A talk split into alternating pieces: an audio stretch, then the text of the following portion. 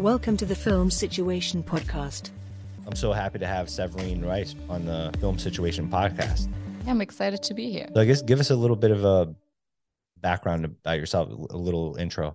Yeah, I'm Severine. I'm a filmmaker based here in New York City. My focus is directing, producing, but I also edit and write. I'm originally from Germany, as you can hear from my accent. I currently work for Christie's, direct and produce commercials, short documentaries, but I also have my own production company and um, direct and produce short films, music videos, and also have a few feature film scripts in progress right now.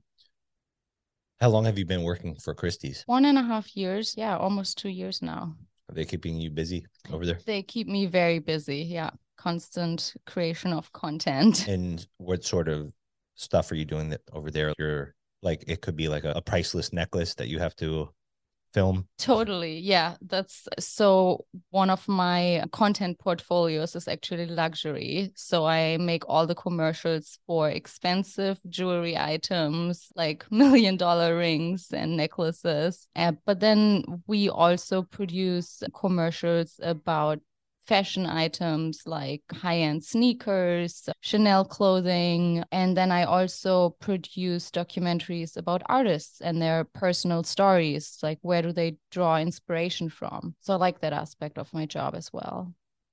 And how'd you first get interested in film and filmmaking? Yeah, it's a little bit of a longer story. I was actually really involved with ballet when I was younger, and I deferred my place to college for a few years, but I always knew I had other interests. And when I finally enrolled in college, I had this professor who said that a lot of dancers are really good directors because they can think three dimensionally. They have their own vision. Like when you choreograph, you have a vision as well. And so it's very similar to filmmaking, actually.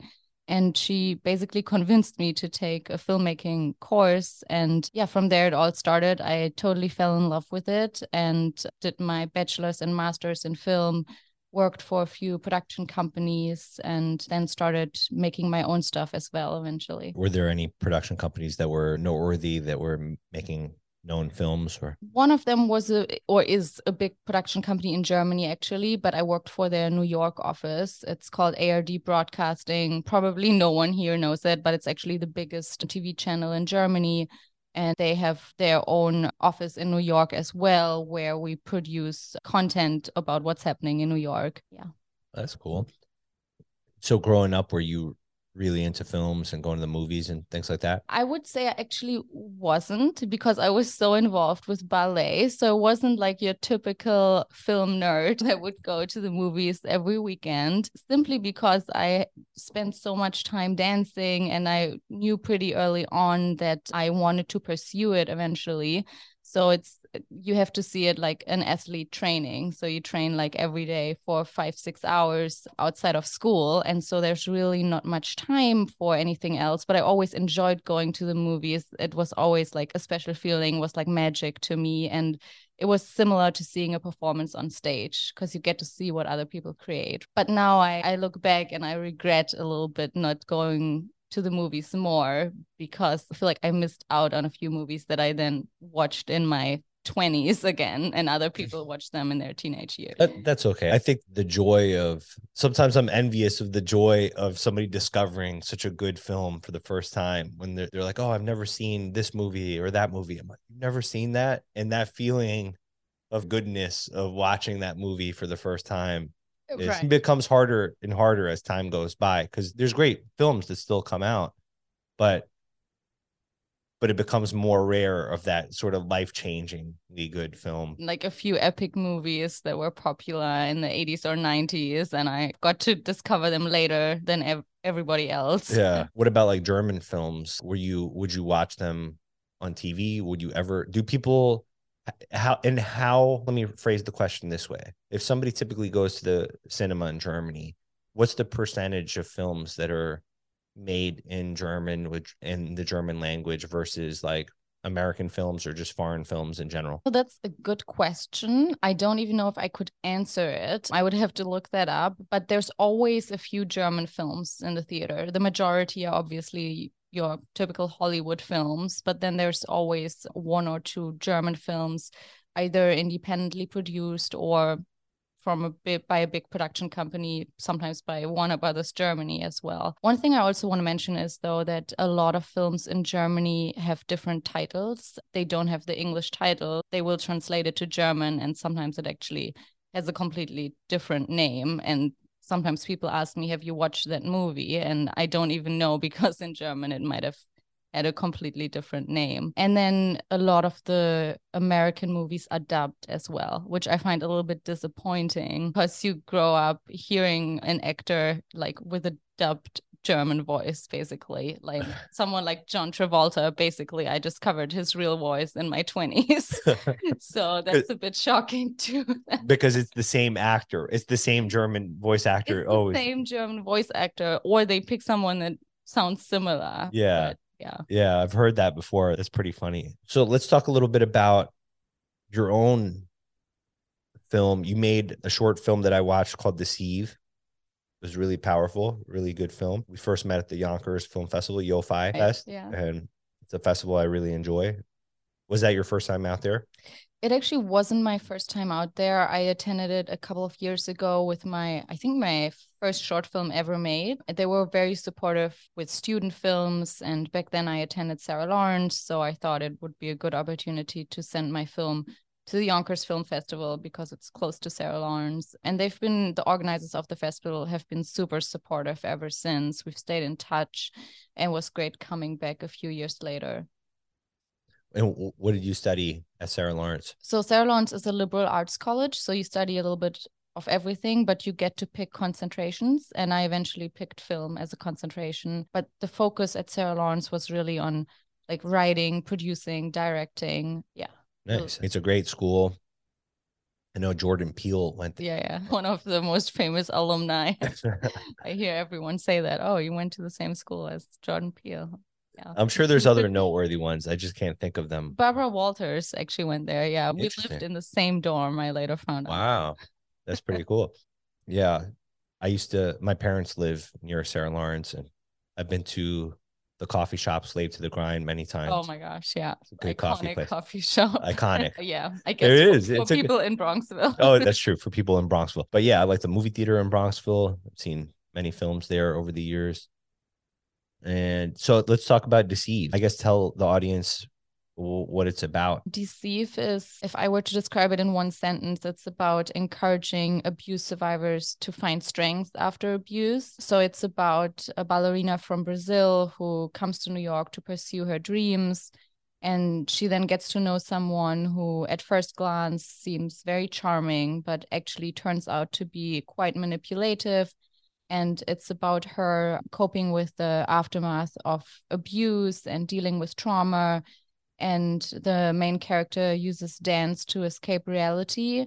So really it's about a survivor story from her own perspective.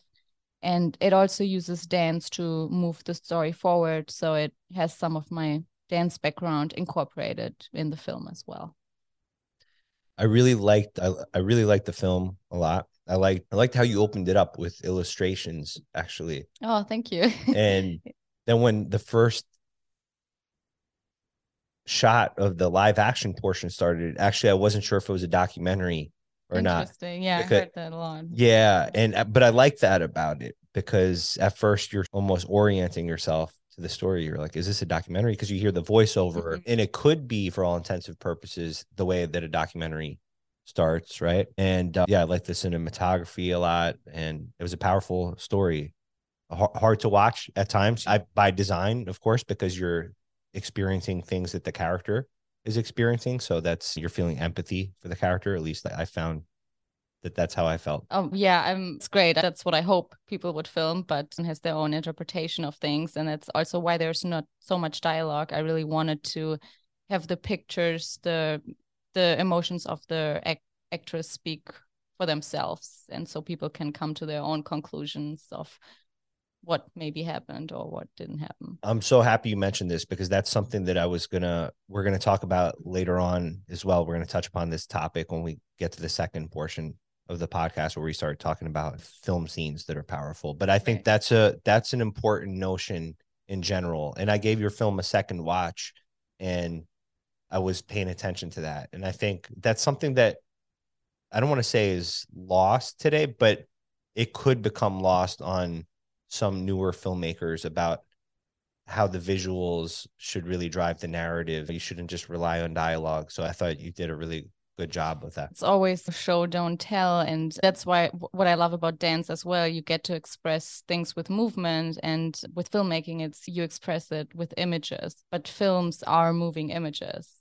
So right. um, I kind of that too hard. And I'm glad that you liked my movie because we discussed earlier that you have a hard time with musicals. I so I do, and but I have a hard time with musicals really for the specific reason that a lot of times it just takes me out of the world of the movie. Now, with your film, it was centered on music and dance so it it made sense. It never felt like oh what is going on at this point? I'm so glad because i was when you said when you mentioned that i was like okay i hope it didn't take him out of the world because there's essentially three big dance scenes but i wanted those scenes to to say something and to move the story forward and i wanted to stay close to the character as well. But because of my background obviously i also pay attention to the craft of dance and want to make it look nice. And so I hope it doesn't feel too performative and I hope it still stays true to the world that my character lives in. Oh, no, it absolutely did. And yeah, I've seen a lot of short films that center on dance, and some of them are just they just look like a dance video. no, and it's also interesting when you go to festivals and you see how your film is grouped with other films and I consider my film to be narrative rather than a dance film, actually, because sometimes when you're grouped with dance films, there's a bunch of films that just show a choreography filmed from different angles, which I appreciate as well. I think that's great and it can look incredibly beautiful. But also, I want people to know that dance can be used as a storytelling tool, same way as musical numbers used as a storytelling tool or singing is used. And my film has a beginning, middle, and end. So there's this narrative arc as well. Absolutely. No, it's absolutely a narrative film for sure. Tell us a little bit. I like the cinematography, by the way. Oh, thank as well. you. How was it working with the cinematographer? I had actually looked them up. Yeah. And I realized that I'd seen actually some films that he's right. done yeah. before. Yeah, he's actually pretty well known and I was very lucky that I was able to work with him together on on the short film. I knew that I wanted someone who was able to show my vision and so I, I reached out to different cinematographers and I actually sent him my pitch deck and I was really happy when he said, "Okay, let's talk about this. How can we make this work?" So Wolfgang is an Emmy-winning cinematographer. He's also German American like me. He also shot The Neighbor's Window, which won the Oscar in I believe 2019. He just shot the Warhol Diaries on Netflix, for which he also got nominated for an Emmy. That was really good as well. Um, and he shot a lot of documentaries and features, like narrative features as well. And I like that because I feel like my film is a mixture of it's a narrative fiction film, but it has a little bit of this documentary feel to it. And so I, I wanted a cinematographer who's capable to to bring both of these elements together the narrative and the documentary aspect and he's just incredibly talented and to me he's like a genius of cinematography but also so down to earth and he just he's one of the fastest cinematographers that I also worked with. He will just come to set and look at like where's the light? How can I frame it? And then gets to work right away and basically paints with lights. That's so good, and especially about the speed that becomes so important as you as I've learned the hard way. For sure. Yeah, of course from a logistical perspective as well, but I also admire like his passion. He'll just he looks at the scene and he's okay, how can we tell the story visually? How can we make it look nice? And he gets so almost obsessed with filming and with cinematography and I just yeah, I admire that that passion and that drive in in all artists really. And so i like to work with people like that. I feel like it's climb it's a lot of times when you're making a film i always say it's like climbing mount everest every single time. Oh my god totally. Yeah i know. So wolfgang his last name is wolfgang held yeah. wolfgang held yeah it does sound very german right Yeah, he's from Germany. He's also a member of the Academy now and a member of the ASC. He just did a feature documentary with a well known German filmmaker, Markus Wiese. And I think he also just got nominated for Best Cinematography from the ASC. like similar sort of accents, would you say? Yes, yes. Very similar sort of accent. Could you tell where people are from depending on when they talk? Like you could tell if somebody's Bavarian or not or Oh, for sure. Yeah. Okay. You can tell right away. I think in my state, people tend to say that we don't have accents. We speak what it's so called. Oh, there's little nuances as well. Hochdeutsch, what is that? Like clean German? It's like clean German. Okay. Exactly. Yeah. A Bavarian is almost like maybe I would compare it to Scottish. Okay. Like that. Yeah. Yeah. So pretty cool. So I guess tell us a little bit about your process. Your what was your preparation like as a director? Are you a person that makes storyboards or shot lists or Yeah. let's go into that a little bit. Your pre-pro pre-production process. I'm definitely a very visual person, and I feel like I have to have an image in my head. And so I start off with storyboards. I like Previs Pro a lot. I'm actually not the greatest like painter or drawer myself. so what I appreciate about Previs Pro is you can just put digital figures in in your storyboard and then frame it the way you want. You can pick the lenses that you want to use. So I definitely do that before going on set. I feel like I, I need to know like what shots we will use, how it's gonna look like. But then I also it's important to me to always allow room for flexibility. I just like to be prepared so I feel like I can direct people the best way. But then I'm also totally open to collaborate with other people and get their input when we are on set. And if something that I thought would work doesn't work, then we'll try something differently. And to me, it's very important to work together closely with the cinematographer. Also, on work at Christie's, I do that all the time. I think it's not so good when you start to control everything. Then everyone on set, actually, from the PA to to the gaffer cinematographer, they need to have a voice, and then you all work towards the same vision. I just want to make sure that everyone knows what that vision is and that everyone is passionate about the product.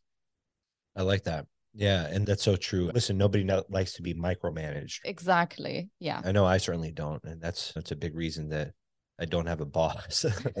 No, I definitely understand that. I hear that from other cinematographers all the time too, where they're like, "Oh, but now I need to do it, need to do this shot, and every little move that I make gets micromanaged." And I don't think that's the best way to work. Yeah. Yeah. So uh, one thing that attracted me to film is that it is such a collaborative medium. But when you're first starting out, I remember when I was first starting out, it was it took some practice navigating that sort of creative collaboration. Because I remember Oh, one time sure. being on a set and people were like, I have an idea. I have an idea. I was like, yeah. stop. I was Uh-huh. like, I was like, if anybody has an idea, talk to me about it. Pull me off to the side. I want to hear your ideas.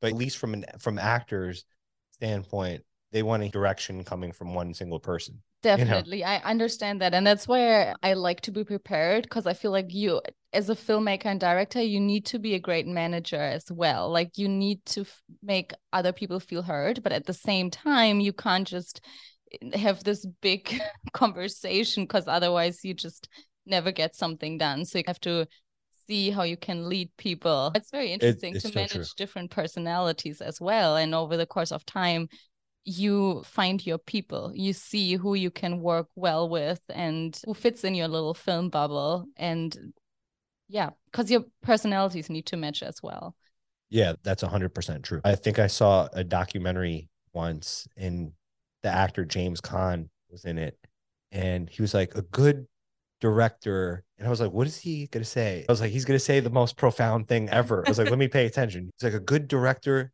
is a good supervisor. oh my god that is so true so it's kind of what you're just saying. and honestly that's one thing i learned at christie's over the past two years because i'm on set every week. And of course we're not creating these long documentaries. It's just always it's shorter commercials or shorter documentaries but you always have to work together with a lot of people. There's always a crew of 10 to 20 people there. And i learned okay i really need to be able to manage these people well. And otherwise it's a mess on set. And i learned from bad experiences too where there were too many people ev- evol- involved also it's interesting to see when someone is in a bad mood how it can affect everyone right so you've got to make sure that everyone is stays excited. Mm, that's so true. Oh my God. That's so true. That that's why I learned early on too that it's not just about the talented people, especially when you're pairing up with a cinematographer, for Yes, instance, yeah. because that's such an important collaboration between the director and the cinematographer and the production designer too. But it's so crucial that I was like, let me find somebody that is good, but also that I'm gonna get along with. For Sure. And that's one thing I will also have to say about Wolfgang. Although he's so successful and established, he would always listen to me and make me feel heard, which I really appreciated. Like he's really much more concerned about the art than any awards. And Yeah. he's a great collaborator as well. And these are the people that I want to continue working with. I also had a different experience on other sets where, as a young woman, I feel like some other cinematographers, funnily enough, not as established, didn't make me feel heard and had their ego come out. And it very quickly I realized, okay, this is not someone I can collaborate with in the future because he's simply not open to collaborating.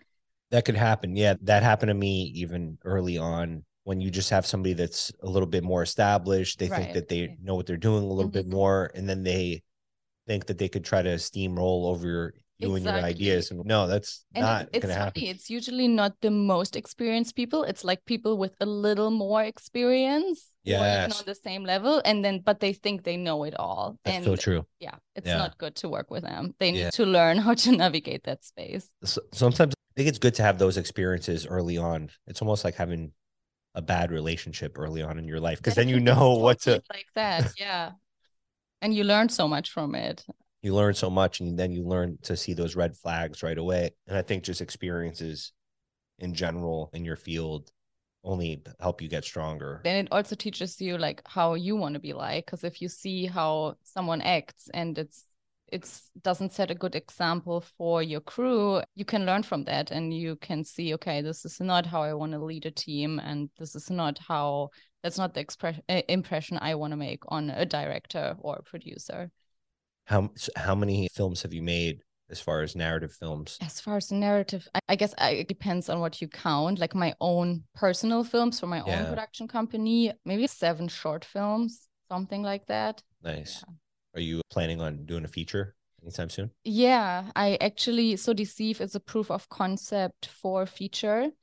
And also one lesson I learned with this short is sometimes it's good to take a step away from it. I took a step away from the editing for a few months and it, it really helped me afterwards. I came back to it and knew what I wanted to change. And it's the same with this feature. I took a step away from it for a few months and now I feel like I am able to finesse the script more. The script is already there, but it needs to be edited a little bit. And then I'm also working on a treatment for a feature documentary that I hope to make.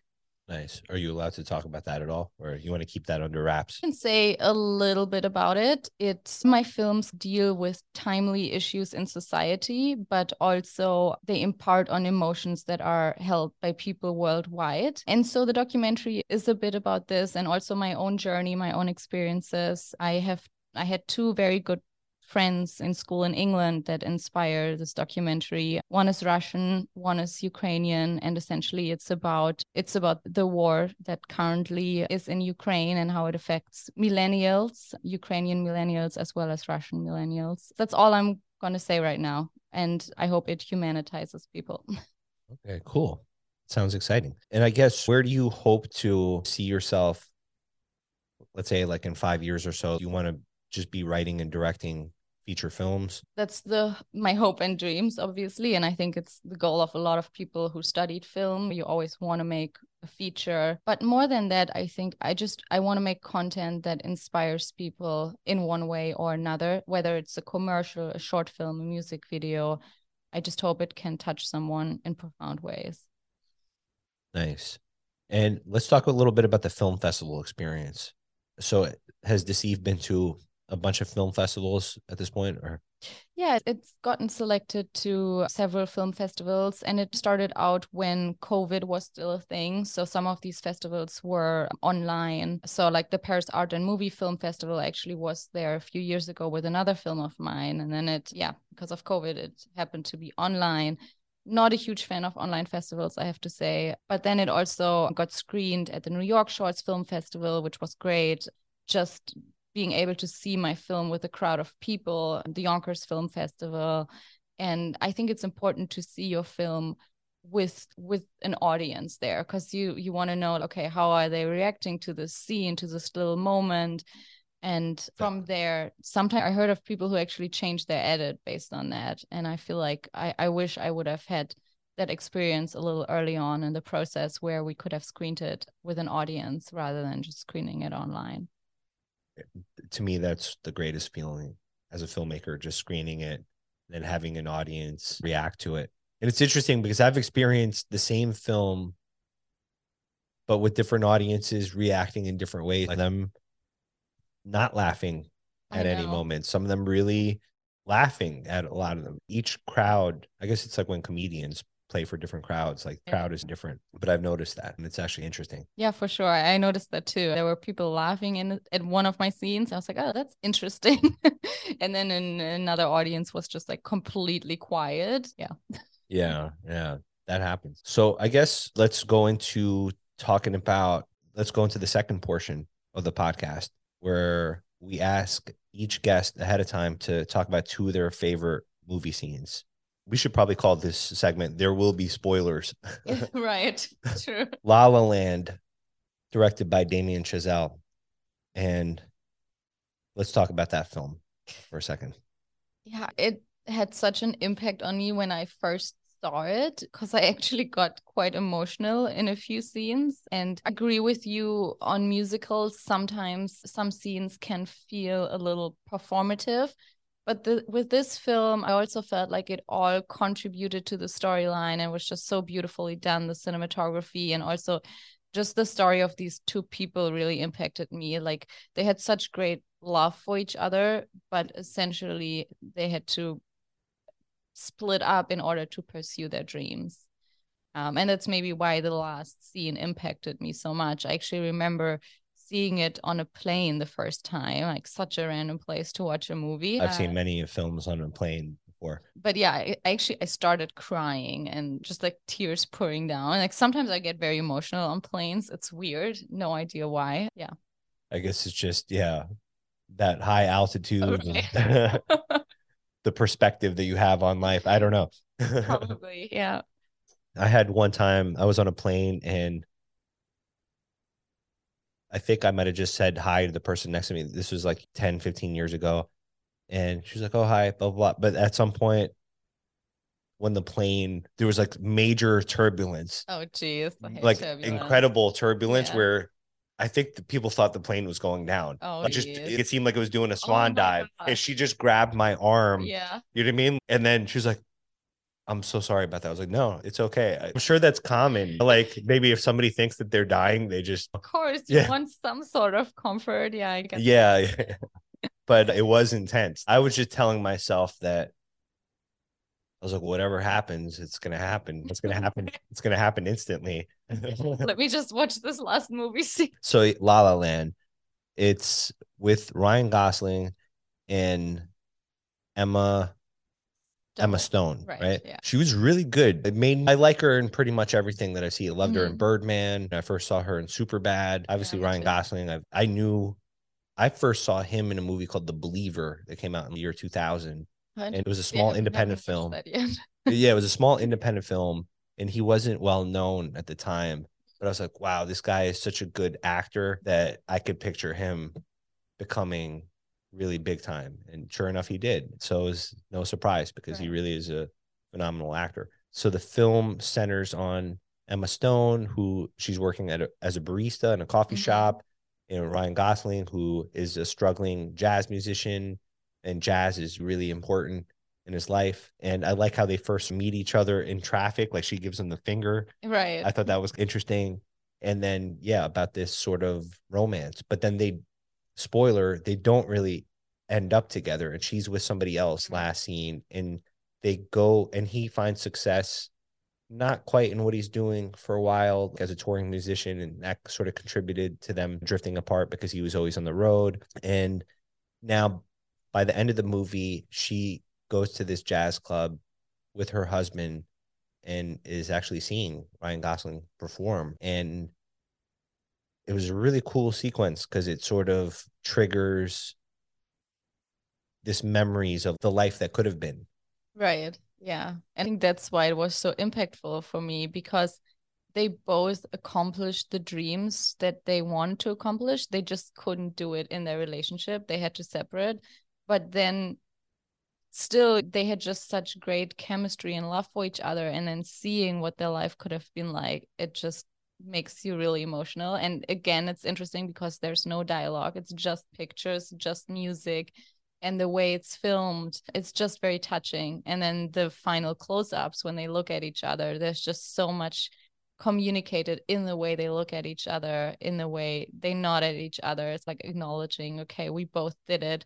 We still have respect for each other. And again like it's just how it's filmed how it's framed what music is used and it can have such an impact absolutely yeah and i agree with those emotions and of why they're both such strong performers because they're communicating volumes without saying a single word. Exactly. Yeah, it's just how they look at each other. They also have great chemistry on screen. I think they were definitely the right pick for this movie because there's such like great mutual respect and the way they interact on screen together. It just seems very authentic and natural.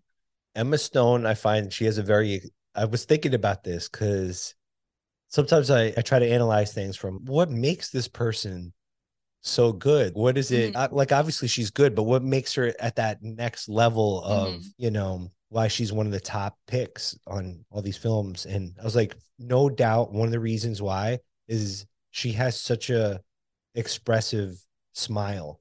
Like That's true. Yeah, she does. Yeah, I never thought about it. That's she could way. smile in different ways, and it means different things. It was just I was like, wow, like it's actually kind of impressive. Yeah, it's interesting analyzing these little things, what makes a person good at what they're doing.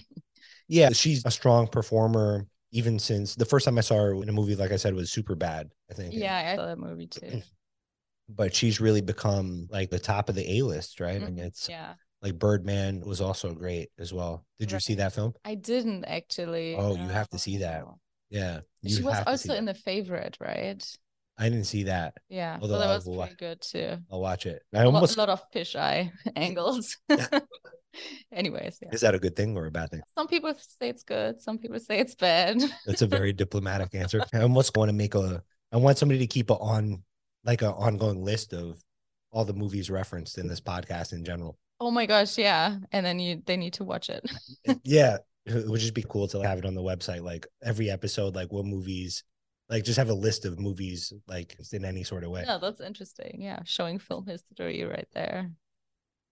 okay so anything else that you want to mention about la la land before we move on to the next sort of thing Did, had you seen whiplash damien chazelle's first film I, I saw it after actually because I did a little bit of research on Damien Chazelle because I liked that film so much. And I later found out that he did a short film before Whiplash. And I watched the short film as well. And it's interesting. So much of the short film is in the feature film in Whiplash. So I followed his career a little bit. And I think it's great that he doesn't stick to one genre. He did First Man afterwards. It's still a drama. Like La La Land is also a drama, but it's they're very different. And yeah, but I just I think it's great how versatile he is as a director and how he did Whiplash after the short. The short was a proof of concept for it.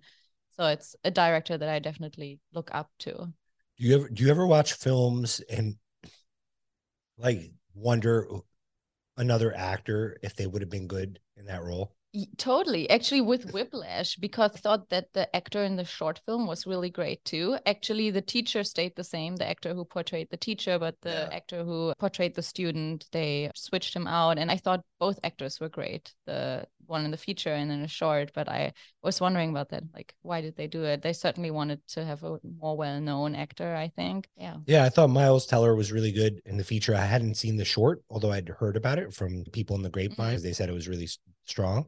Yeah, it definitely was. I think Shia LaBeouf could have been good in the feature in the Miles Teller Yeah, I can see that. Yeah. because he has Yeah. that sort of intensity, like especially at that time, like his age at that time, like eight, nine years ago when it was being Mhm. filmed, like he still had a little bit more of that youthful kind of innocent. Mhm. Also, he could have done that intensity. Like I was like picturing, I was like, he could have been really good in Right. that role as well. I wonder if he was in the running for it. Maybe, yeah. Eventually, directors have to make a decision, unfortunately. But yeah, I, I wonder that sometimes as well. Yeah. Who would be good for this? And I'm also thinking about this because I've been reading Tarantino's book about cinema that just came out. Oh, I need to read that. It just came out. It just came out. Oh, wow. It's really good. Okay. And so he talks about all these different movies that were like foundational for him, like growing up in the 1970s. And he has this whole chapter, like you'll have chapters on different movies. And there's a chapter on the Steve McQueen movie, Getaway. Ah, okay. And he really goes into depth of the time. I read the book and I didn't think Ali MacGraw should have been cast in that character because she was so different in the book. But over time, I really started to appreciate what she brought to the table. And she was really good in the performance. It was just really different from Mhm. the character in the novel. Because, but who the person that played the villain that should have been a different guy, and they were thinking about casting that guy, and they he really goes in depth into it, yeah. Interesting. no, I it's super interesting. Sorts of discussion. and not just into it. Like he wrote a letter to Walter Hill, Oh, the screenwriter, and he's like, "What do you think of it?" And then Walter Hill agreed. He's to my surprise, Walter Hill agreed with me, Yeah. and it was actually it was really interesting that for a guy that like he's had such a successful career, but he's Mhm. obsessing over these films from back in the day and how they might have turned out differently. But I find that to be fascinating because that's part of his process. Like him asking such questions, no doubt had a like an influence then on his own work on how he should make casting decisions or anything along those lines. Yeah, no, I think it's actually really important to analyze films like that. Also, not only the acting, but also how it was framed, how the script was. And I also think you can learn from everything. Like, some, even if I sometimes watch a feature or documentary, I actually saw a documentary this week that I didn't particularly, I'm not gonna say like Yeah, what the documentary was. Could you at least say like what you didn't like about it? Yeah, it was repetitive. I feel like some of the same elements got established over and over again. And also the filmmaker wanted the audience to come to an to a conclusion and you could feel that his point of view was enforced on the audience. And I didn't like that particularly. Yeah, I don't like when it's heavy handed like that either, because then it borders on sort of propaganda. exactly Yeah, it felt like that. It felt like propaganda in a way. Like it was about someone telling their story, and basically it was clear that he just wanted to people to come to the same conclusion that yeah, the, Now- the same opinion the filmmaker had. And but I was like, okay, I can actually learn a lot from this. Especially like the repetitive elements. I was like, okay, this is something you need to avoid. You need to bring constantly new things new input to the story and also don't make the audience feel like like propaganda is being done to them Totally. I'm curious, was it a standalone documentary or was it one of these things on like streaming where it's like multiple episodes? no it was a standalone documentary Wow. but i If- feel like it could have been done in 20 minutes and it was one and a half hours Yeah, because I've definitely been seeing a trend of that. Like on streaming, they're really pushing for documentaries to be numerous parts, like Right, three, four yeah. parts. And I'm like, this could totally have been done in half the amount of time for sure. yeah They're dragging it out just because they want to make it like episodic or whatever. Right. I have the same feeling about a lot of series as well, where I feel like they keep going and I feel like you have to realize when the end is there because otherwise you destroy the series, not in a good way. You just kind of honor that this is where you should leave it.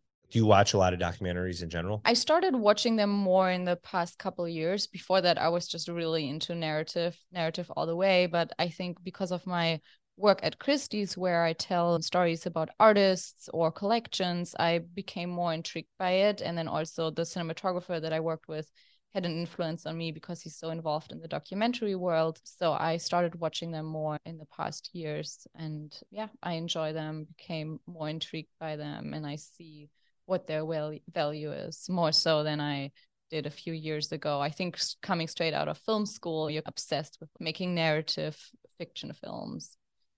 Definitely. What are some of your favorite documentaries? Some of my favorite documentaries. Oh, geez. It's one that I really like. It's an animated documentary. Animated documentary. Yeah, kinda it's interesting. really interesting. I would encourage you to look And it's about fleas. No, it's actually about someone, it's about the war and someone's personal experience coming to Denmark and he's an immigrant. But yeah, I just, I, the way, even though it's documentary, it feels so personal. And I, yeah, I don't want to say too much. I feel like you need Okay. to watch I'm, it. okay. I'm gonna watch it, especially if you give it that hard of a recommend. yeah, definitely. My favorite documentary is Dogtown and Z Boys. Oh, interesting. What is It's a- it's a- about? It's weird because I'm not even a skateboarder, but it's a documentary about these skateboarders in the 1970s and Oh, how really that became popular. But it's just so well made and it's so interesting. Oh, I think we talked about this at the Yonkers Film oh, Festival Oh, did we? because we saw another documentary about skateboarding. That's right. Yes. Yeah. Yeah. And there was a couple of folks from Humanity Stoke, like there was a couple of cameos from the Dogtown skaters in that. Yeah, I bet because he had like such well-known figures in the skate world in his documentary. Yeah. Okay. Now we're going to talk about the second film, which is a recent film, The Fabelmans, which just won the Golden Globe, actually. Oh, that's right. Yeah. Yeah. And Steven Spielberg's new movie, and he's called it his most autobiographical film. So I guess I'll let you say more about it. Yeah, when I heard about it, I also immediately heard that it was supposed to be about his life. And so I knew that I had to watch it as a filmmaker. You want to know how did other filmmakers grow up, what inspired them. And um, essentially, as you said earlier, it's a love letter to filmmaking. There are so many scenes that show how powerful filmmaking is. And actually, it was hard for me to pick one scene that I really liked. But again, spoiler alert here. the scene that I picked is the one where Sammy finds out that his mom is actually in love with someone else. And you like when you see the film, I feel like you notice it earlier on that this relationship is blooming. that like the one between his mom and his dad's friend. And it's interesting because you think about like why do i think this? And it's just because of these little moments like essentially the moments that sammy discovers he has on tape that he captured himself. It's the way they look at each other the way they interact with each other. And then it makes you think okay there's not some like big revelation there like the mom's not oh my gosh i love you. It's just how they look at each other. And then it makes you think about how important it is to frame something in a good way and like how important these little moments are. It's so true. And I loved how he's editing an eight millimeter film. Right. Yeah. The context of the story is his dad bought him this editing machine so he could edit eight like this eight millimeter film video of the grandmother had passed away. It was the mom's mom. So she's mourning at this time. And the father said, Listen, I know you're busy with some other project, but could you spend some time making this kind of montage or like like camping video? And Sammy's doing this to help his mom who's mourning. And then you said it before, like scenes without dialogue, just like the whole visuals of him just editing it and just in the same way that us as the audience discover there's some sort of chemistry between the mother and the friend character played by Seth Rogen, Sammy's discovering. Right. And he's playing back the film, he's noticing it, and he's just playing it back over and over again. And it's so impactful, like super impactful. And it's really it brings you into his world.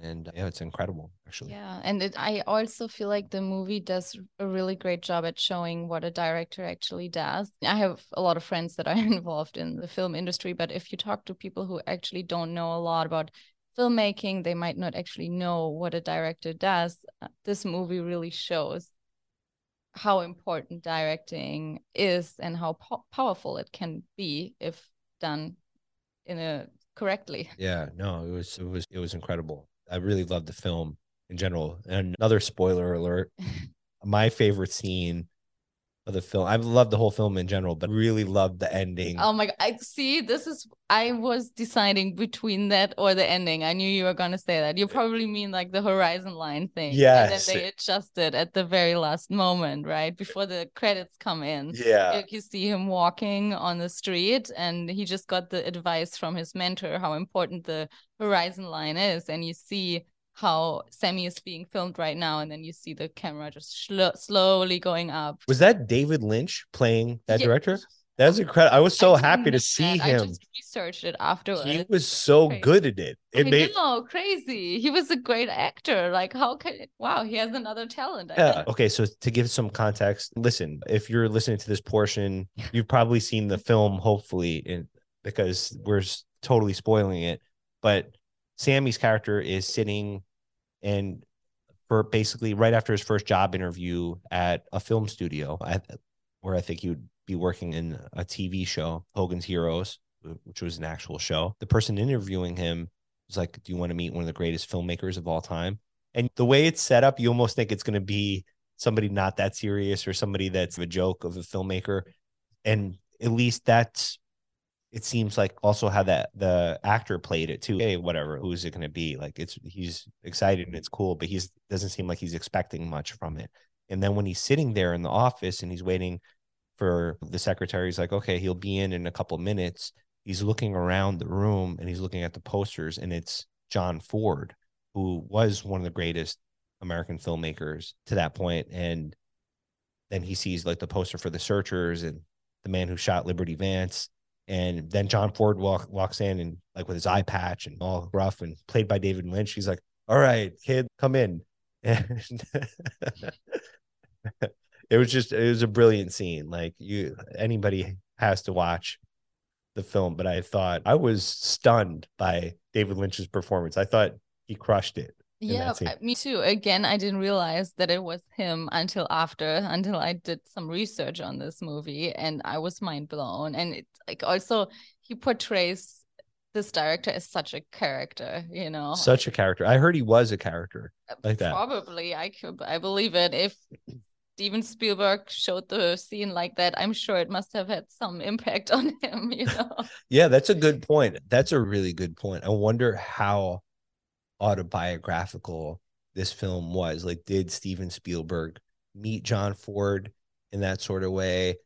Did Steven Spielberg have that kind of thing happen with his mom? Or I was gonna research that too. I'm curious about that because this and I didn't expect this to be such a strong storyline in the film. Actually, I thought it would be even more about Steven Spielberg's experience of finding his way in the film industry or starting to get interested in film. So I was surprised to see the parents have such a strong story arc in it as well. I loved that. I thought it was great. I just I wonder if that really happened like that. It's also so personal. yeah, but yeah, certainly a good choice. And I'm so happy that you inspired me to see that movie. It was already on my list and I was already going to get around to it. Like I mentioned before we went on the podcast, one thing I enjoy about doing this podcast is it's forcing me to watch more movies than or as much movies as I should because I should be watching a lot of movies. No, for sure. When you told me that I had to pick two scenes, I immediately was like, okay, this is actually a really great exercise. And I always want to force myself to watch more movies because sometimes I get so hung up in my work and this and that. And then I'm not up to date. But you really need to be aware of what's out there and you need to seek inspiration from other filmmakers. Oh, you need to, Espe- especially in this art form in cinema. Film is it's to borrow from other films. exactly. Yeah. Unlike other art forms, like it's like heavily encouraged. Scorsese does it, Tarantino does Like, it, I everybody mean, does it. Damien Chazelle too with La La Land. He borrowed from a lot of those older musicals and I think the 30s, did. 20s, and yeah. I like how even he did those montages of like when the drinks are being poured, or when you'd see mm-hmm. like an image superimposed on like the montage sequences where she's going to the party and that kind of thing. And I thought that was super cool. No, for sure. I love how he brought that back because I I sometimes miss that in newer movies, like those that that editing style and then also the costumes obviously yeah again like a love letter to maybe old hollywood hollywood musicals Yeah, I, it's such it's weird because it's such a little moment in the film in La La Land, but the scene where he picks her up and they drive down the street and then like you hear just like in the background the woman's voice, you're going the wrong way. And then like you just see his car rever- like reversing like up the street. So then a truck is then dri- like drive on that Mhm. one way. I thought that was just a cool little cinematic moment. True. Yeah, I love that scene too. Yeah, I think that's so important. And just one thing I wanted to ask that we didn't really get to before was in your own career, like before you started directing movies, did you have anybody mentor you that gave you advice that was like a more like experienced director? Did you learn everything trial by error? Or did you did you read up on other directors? Like was there any advice given to you? I feel like I've gotten advice from like a bunch of people in the filmmaking industry, like throughout my years in college or even at other production companies. I'm trying to think of one profound moment right now. I don't think it's as profound as the moment Steven Spielberg experienced. But again, like maybe like my first directing professor, the way she got me interested in film. I feel like if it wasn't for her, I might not be where I am right now. And just tell and also Who is that professor? Give uh, them Maggie Greenwald. She's actually a well-known director as well. She also sounds fun- familiar actually. She just directed a couple of episodes for Madam Secretary for Nashville a few years ago, and she did her own feature films as well. She actually worked together with my cinematographer Wolfgang Held, which I later found out. Like when I first met him, he That was like, just coincidental. it was just coincidental. He was like, "Yeah, I, I did. I shot one of Maggie's first feature films, so it's interesting, like full circle." It's it is funny how things come full circle. And I always say it's such a small industry. It's Like such a small industry. Yeah, for sure. But the advice she gave me was don't be afraid and just do it, basically. Because I was like, from my background, be- being German, and then in the dance world, people, really Germans, I feel like they like want to be prepared and they don't say that they know something if they don't which can be a good thing as well. But sometimes you just really have to be open to something new. And i was like i don't know if i should try filmmaking. I really know nothing about it. But she was like yeah because of your background i think you you'll be good at it and really don't be afraid and just try it. And so i feel like i took that with me. And even with my first short films i just went out and tried to not overthink it and that's something i miss sometimes now because now i'm like more trained in filmmaking i know more about it but then you start overthinking stuff right you just you don't go out and just film something that you like anymore you like I, I know you bit. mean. There's that sort of paralysis of analysis. And I was I at some point I was looking at my early short films. So it's like, oh, in a way, I was so much more freer back then because I didn't know anything. So I would just grab my camera and just do any sort of funky thing. I didn't care if there was a dynamic range issue between the light in the background and the light in the foreground. I just would grab the shot. yeah, And now it's you want to make sure everything's good and pristine and this and that. Sometimes something gets lost in doing that. yeah I was watching Scorsese's one of his for earlier films called Mean Streets, which is one of my favorite Scorsese films in general. He's, he's done so many great ones, but I noticed that too. Like on Mean Streets, there was something, there was a sort of energy about the film that he was being experimental with certain things or like certain jump cuts and certain techniques that I was like, that's like super cool what he was doing. Right. know? And I feel like you got to be experimental because you need to learn as well. If you keep everything the same, then there's no growth. It's, so important. I think about that all the time. And I think that for me, and actually one thing I loved about the Fabelmans is that you could tell that Steven Spielberg was like highly concerned about putting the magic into his filmmaking. He's like, how's that gonna how's that gonna visually be like a spectacle and like really interesting? And I know this is a topic that I discuss a lot on the podcast, but kind of a philosophy that I have in general, because we're living in a time where people watch YouTube. There's so much content in general right? So my mentality is why does this justify being a film? Is this cinema? Why should it be cinema versus like a YouTube video or Right, just something like that? yeah. And I think like putting a little bit of that magic into it, it that sort of how did they pull that off kind of thing.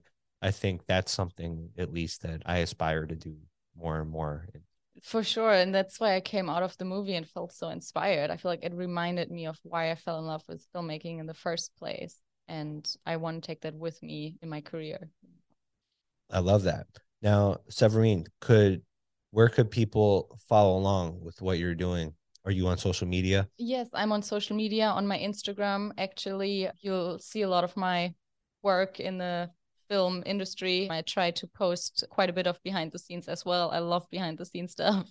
And then my own website, obviously. And what is your Instagram handle and Um, website? Just a very boring severinrice.com and my Instagram is severine underline rice.